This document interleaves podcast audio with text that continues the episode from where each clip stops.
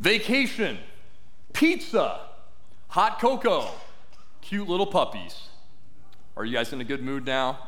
Yeah. Those are things that tend to have a pretty high approval rating, things that, you know, there's some things we hear and we have a positive association with them, and we're just all, we're just smiling. We're just happy. We're just in a good mood.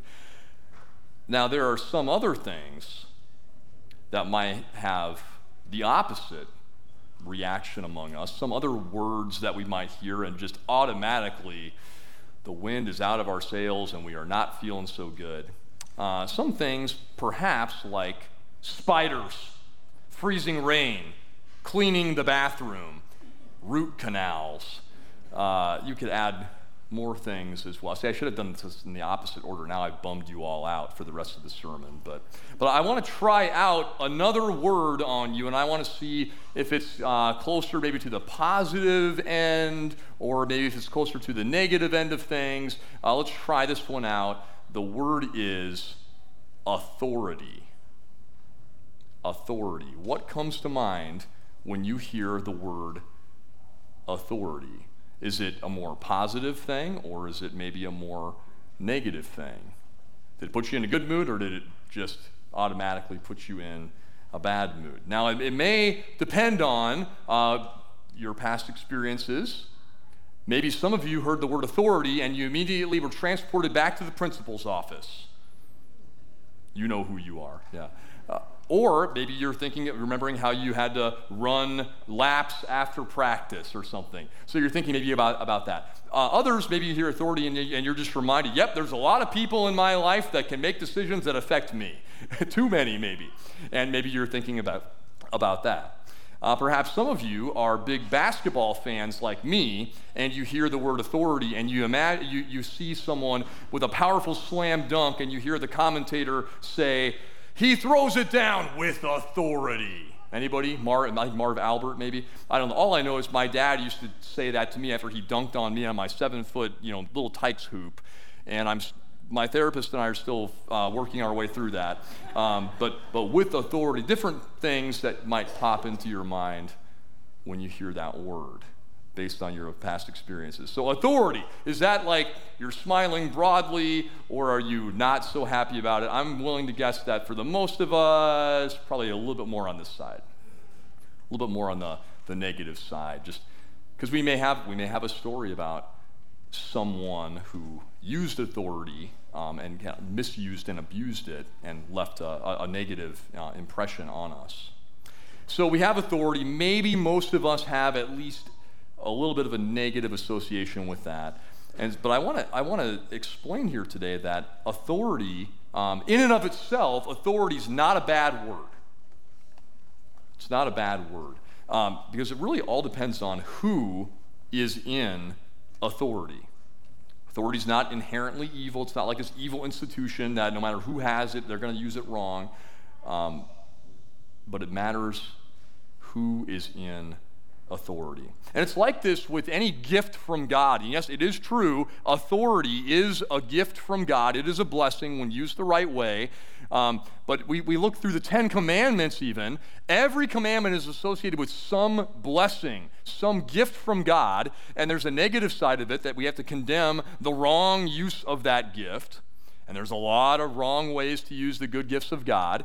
But then there's always a positive way, an encouragement to uh, to use it the right way. That's like the two sides of each of the Ten Commandments. And so I want us to look at here, um, as we look at God's law, as how He reveals it to us, uh, the first and the fourth commandments. And I'm not going to quiz you on which one those are, uh, but the first commandment is the most important one. It's the most foundational one. All the rest of them flow from it. It's, You shall have no other gods before me. So God is communicating He is the one true God. He is the only God. He is the one who created all things and established all things. He is the supreme, ultimate authority, worthy of our trust, worthy of our submission as His creatures, right? He is God.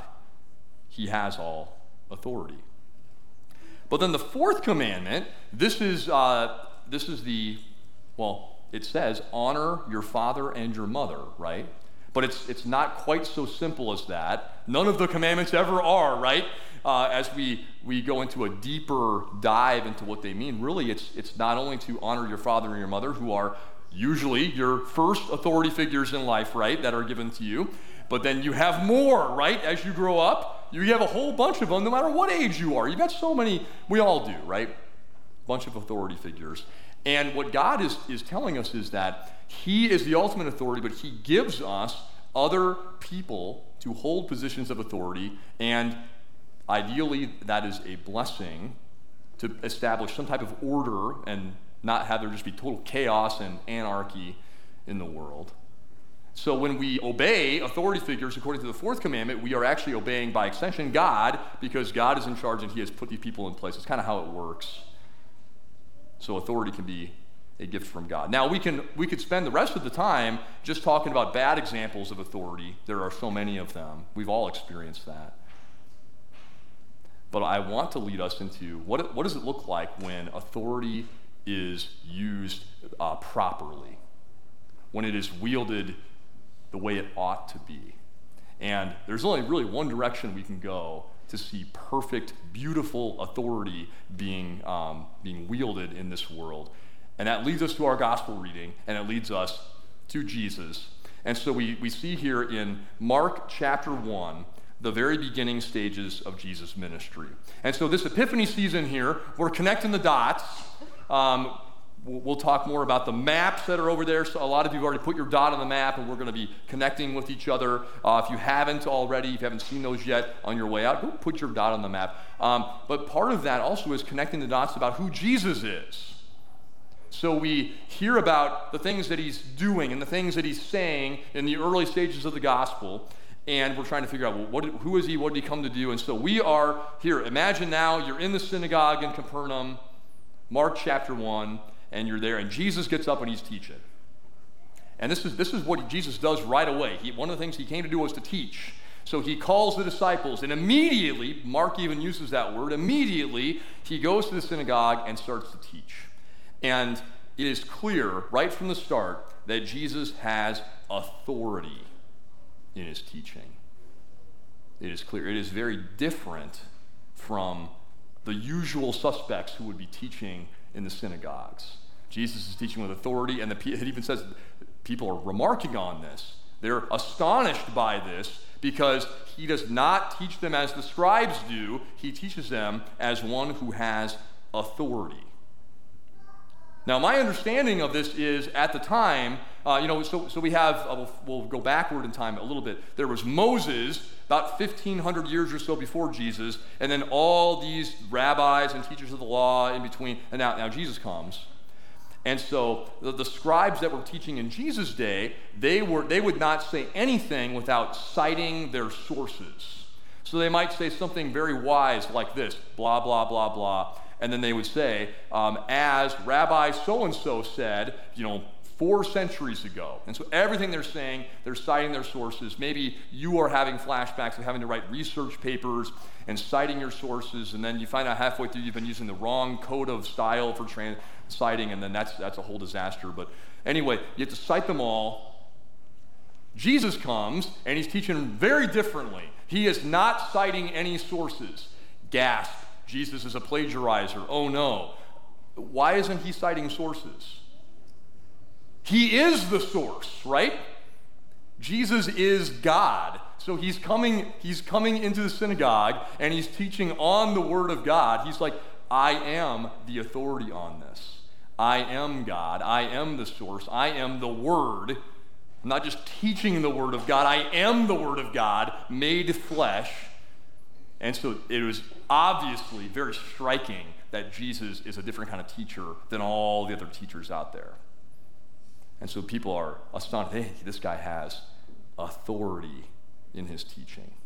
So it was a great day to be in the synagogue. Uh, the time of worship is over. People are getting up, and they're just as people do, right? Everyone, everyone to a person walking out, just talking about how amazing the sermon is, talk about it to their cars as you drive to brunch, still talking about it. It warms my heart to know that that's what you guys are just so consumed by, right? Okay. Um, so they're, they're doing that, and then all of a sudden, the conversations about the sermon get interrupted. They get derailed because probably it was one of the people that were there in the synagogue that day, possessed by a demon. The demon takes over and cries out, and everybody's like, What's going to happen now? This guy had a, he was teaching with authority. Uh, it's a whole other ball game now, though. Now a demon's talking. So the demon possessed man cries out, What have you to do with us, Jesus of Nazareth? Have you come to destroy us? I know who you are, the Holy One of God. And so, Jesus, who has already delivered an amazing, authoritative, powerful sermon, he's got a second sermon at the ready. This one is a lot shorter, but it is no less authoritative or powerful. And Jesus says, Be silent and come out of him. And the evil spirit has no choice but to obey. Because Jesus also has authority to command unclean spirits. He speaks, and even the most disorderly, scary, chaotic things fall into order right away. And so now, again, put yourself in the place of the people in the synagogue. They're like, what are we seeing here today? They're trying to connect the dots, and their conclusion is they, they say, What is this? Yep, that, that sounds about right. What is this? There's this new teaching with authority. He commands even the unclean spirits, and they don't quite know what to say except that they know he has authority from God. Two amazing examples of the authority that Jesus has. And you may be wondering then, in what other areas does Jesus have authority? I'm sure they were wondering the same thing too. Is this all this guy can do, or are we going to see even greater things? And so, as you follow Jesus around through the Gospels, we'll shift away from Mark's Gospel for a minute. We'll go into Matthew's Gospel. At the very end, Jesus says something about his authority. But between the beginning and the end, we see many more examples of the authority of Jesus. He speaks, and he has the power to forgive sins. He speaks, and he has the power to calm nature down when it's storming. He speaks, and diseases have to run and flee away as healing replaces them. Jesus shows authority over this and that and the other thing. And then finally, the biggest, baddest enemy of all, death, can't even hold him, can't even have authority over him for more than three days. He rises again. And now, at the very end of Matthew's gospel, Jesus says this All authority in heaven and on earth has been given to me all authority. And so, those of us now who maybe we, we, reacted a certain way to that authority word, we hear this and we're like, whoa. Calm down, Jesus. I think you're going a little too far with this one because we, we really are predisposed to not want to hear that someone is in charge of us. Maybe in a few different areas of life, we can cede those. Well, you can have authority over this or that. You know, we're like, well, Jesus, it's okay if you want to have authority to teach me for one hour a week, maybe. Yeah, maybe that's per- okay. Um, and you can certainly keep that authority over demons and all the scariest stuff so they can't get me. You can have that, but all authority, I never negotiated for, for that.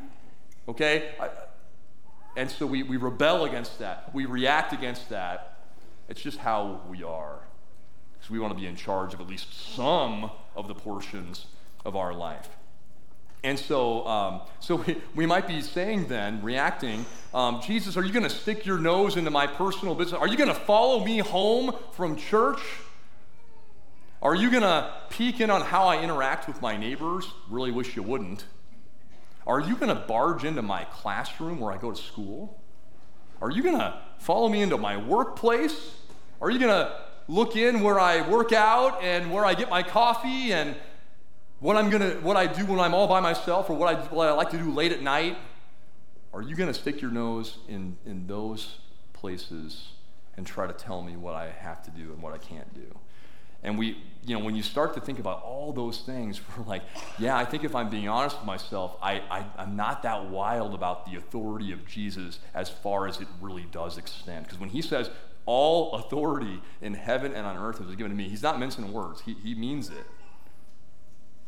So this is kind of that, that struggle inside of us to reconcile this. But, but it, it goes back to this whole concept of authority in its purest form, right? It is a gift from God, and it matters who is in authority. And so when we reflect upon what we know about Jesus, as we connect the dots about who he is and what he's come to do, um, we start to, to recognize that he is not any old authority figure.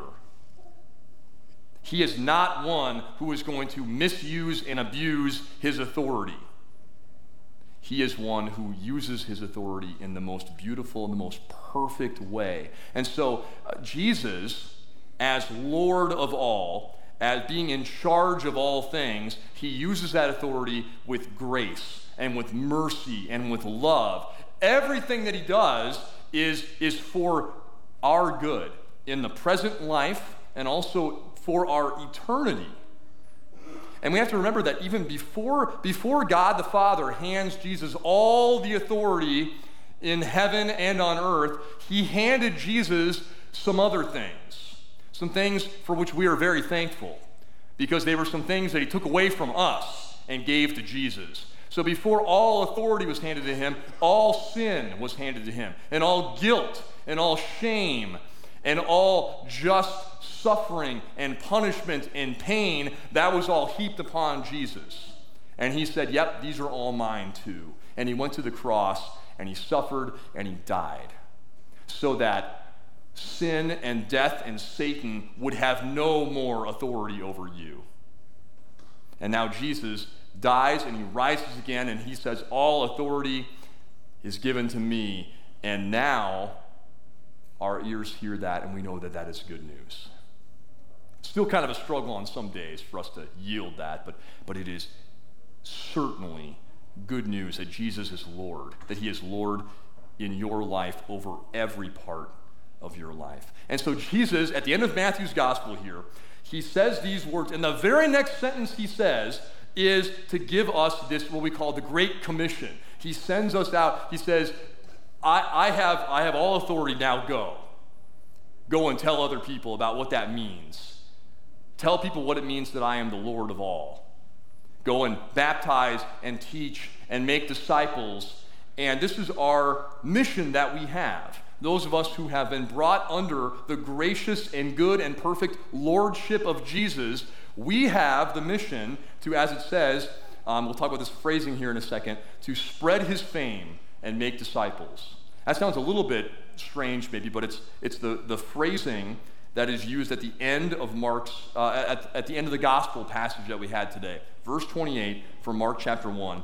It says, at the end of this scene in the synagogue, right? It says, and at once his fame spread everywhere throughout all the surrounding region of Galilee. Yeah, of course it did. How could it not? How could Jesus not be, you know, people be talking about that? How could he not be famous after those events? And it's, uh, it's funny because you'll, you'll read through the, the next few chapters of Mark and you'll see there's stories about uh, Jesus. It says he can't even openly enter any towns anymore because people are mobbing him on the way in. Um, he's in his home one time, and there's so many people packed in like sardines, they can't even get the door open. People can't enter, people can't exit. And then it, it also says that one time he's like pinned in. People are, so many crowds are around him. He's like backing up against the sea. He has to get into a boat just to teach them. He, he's famous because of what he's come to do. And it is our mission, we don't phrase it this way usually, but I think it, may, I think it works. It's our mission to make him famous, to spread the name of Jesus, to spread the fact that it is good news that he is Lord of all. Because there are people that we know and love who don't know this. And these are the people that we're going to seek to connect with. Connect with our neighbors so we can connect them to Jesus. Because I, I want us to, to, ponder this last uh, point here that, that the authority of Jesus is good news for me and for my neighbors. Again, we have this built in visceral reaction against hearing that he has all authority, but, but is, it is also, whether, whether we consciously realize this or it's subconscious, we have this basic need to have someone in authority, someone in charge over us. We long for it, whether we, even though we push against it a lot of times, we long for it. But again, it's, it's the right person. To have the right person using the authority the right way, we long for it. It's like a basic need in the world. And so we, we have come to know by the Holy Spirit that it is a good thing that Jesus is that Lord. He has that authority for us. But it is our mission to communicate this to our, to our neighbors so that they can know that all these other things, like their sin and their guilt and the chaos and the disorder, all the things that rob them of peace, those things don't have to have authority forever over them. That there is a Lord who will graciously get rid of those things and replace those things with His peace that passes all understanding, with His forgiveness of sins, with His new life. So we get to, we get to tell them, hey, there's a, there's a Lord unlike any other Lord, any, like any other authority out there. He is for you. He has your present good and your eternal good in his mind all the time. And is there a better message than that? For us to connect those around us uh, to know that news. So a- as you head out again, I know a lot of you, probably most of you, have already put your dot on the map. Um, I'm excited. It's, it's, it's, a fun thing to go over there and, and be um, in a godly way nosy about who your neighbors are. Um, so you, you can put your dot on the map and then look around, take a picture of it. You can start to pray for the people that are, that are geographically near you. We're going to take some steps here in the coming weeks to actually get us more connected. But as you do that on your way out, imagine how many dots aren't even on there yet. Those are the, the people that we are being sent out to disciple, those are the people that are going to receive the good news that Jesus is their Lord, and, and then that, that that's a good thing. So may God bless these connecting efforts, and may God um, bless us as we seek to make Jesus famous among our neighbors. In Jesus' name, amen. Would you pray with me? Heavenly Father, we thank you for uh, connecting us together in faith, connecting us um, under the gracious lordship and authority of Jesus. Help us truly to know and to believe that it is good news that Jesus is our Lord. Help us to, to trust in you in all things. And bless our efforts to connect with those around us who don't know Jesus yet. We pray this all in his name. Amen.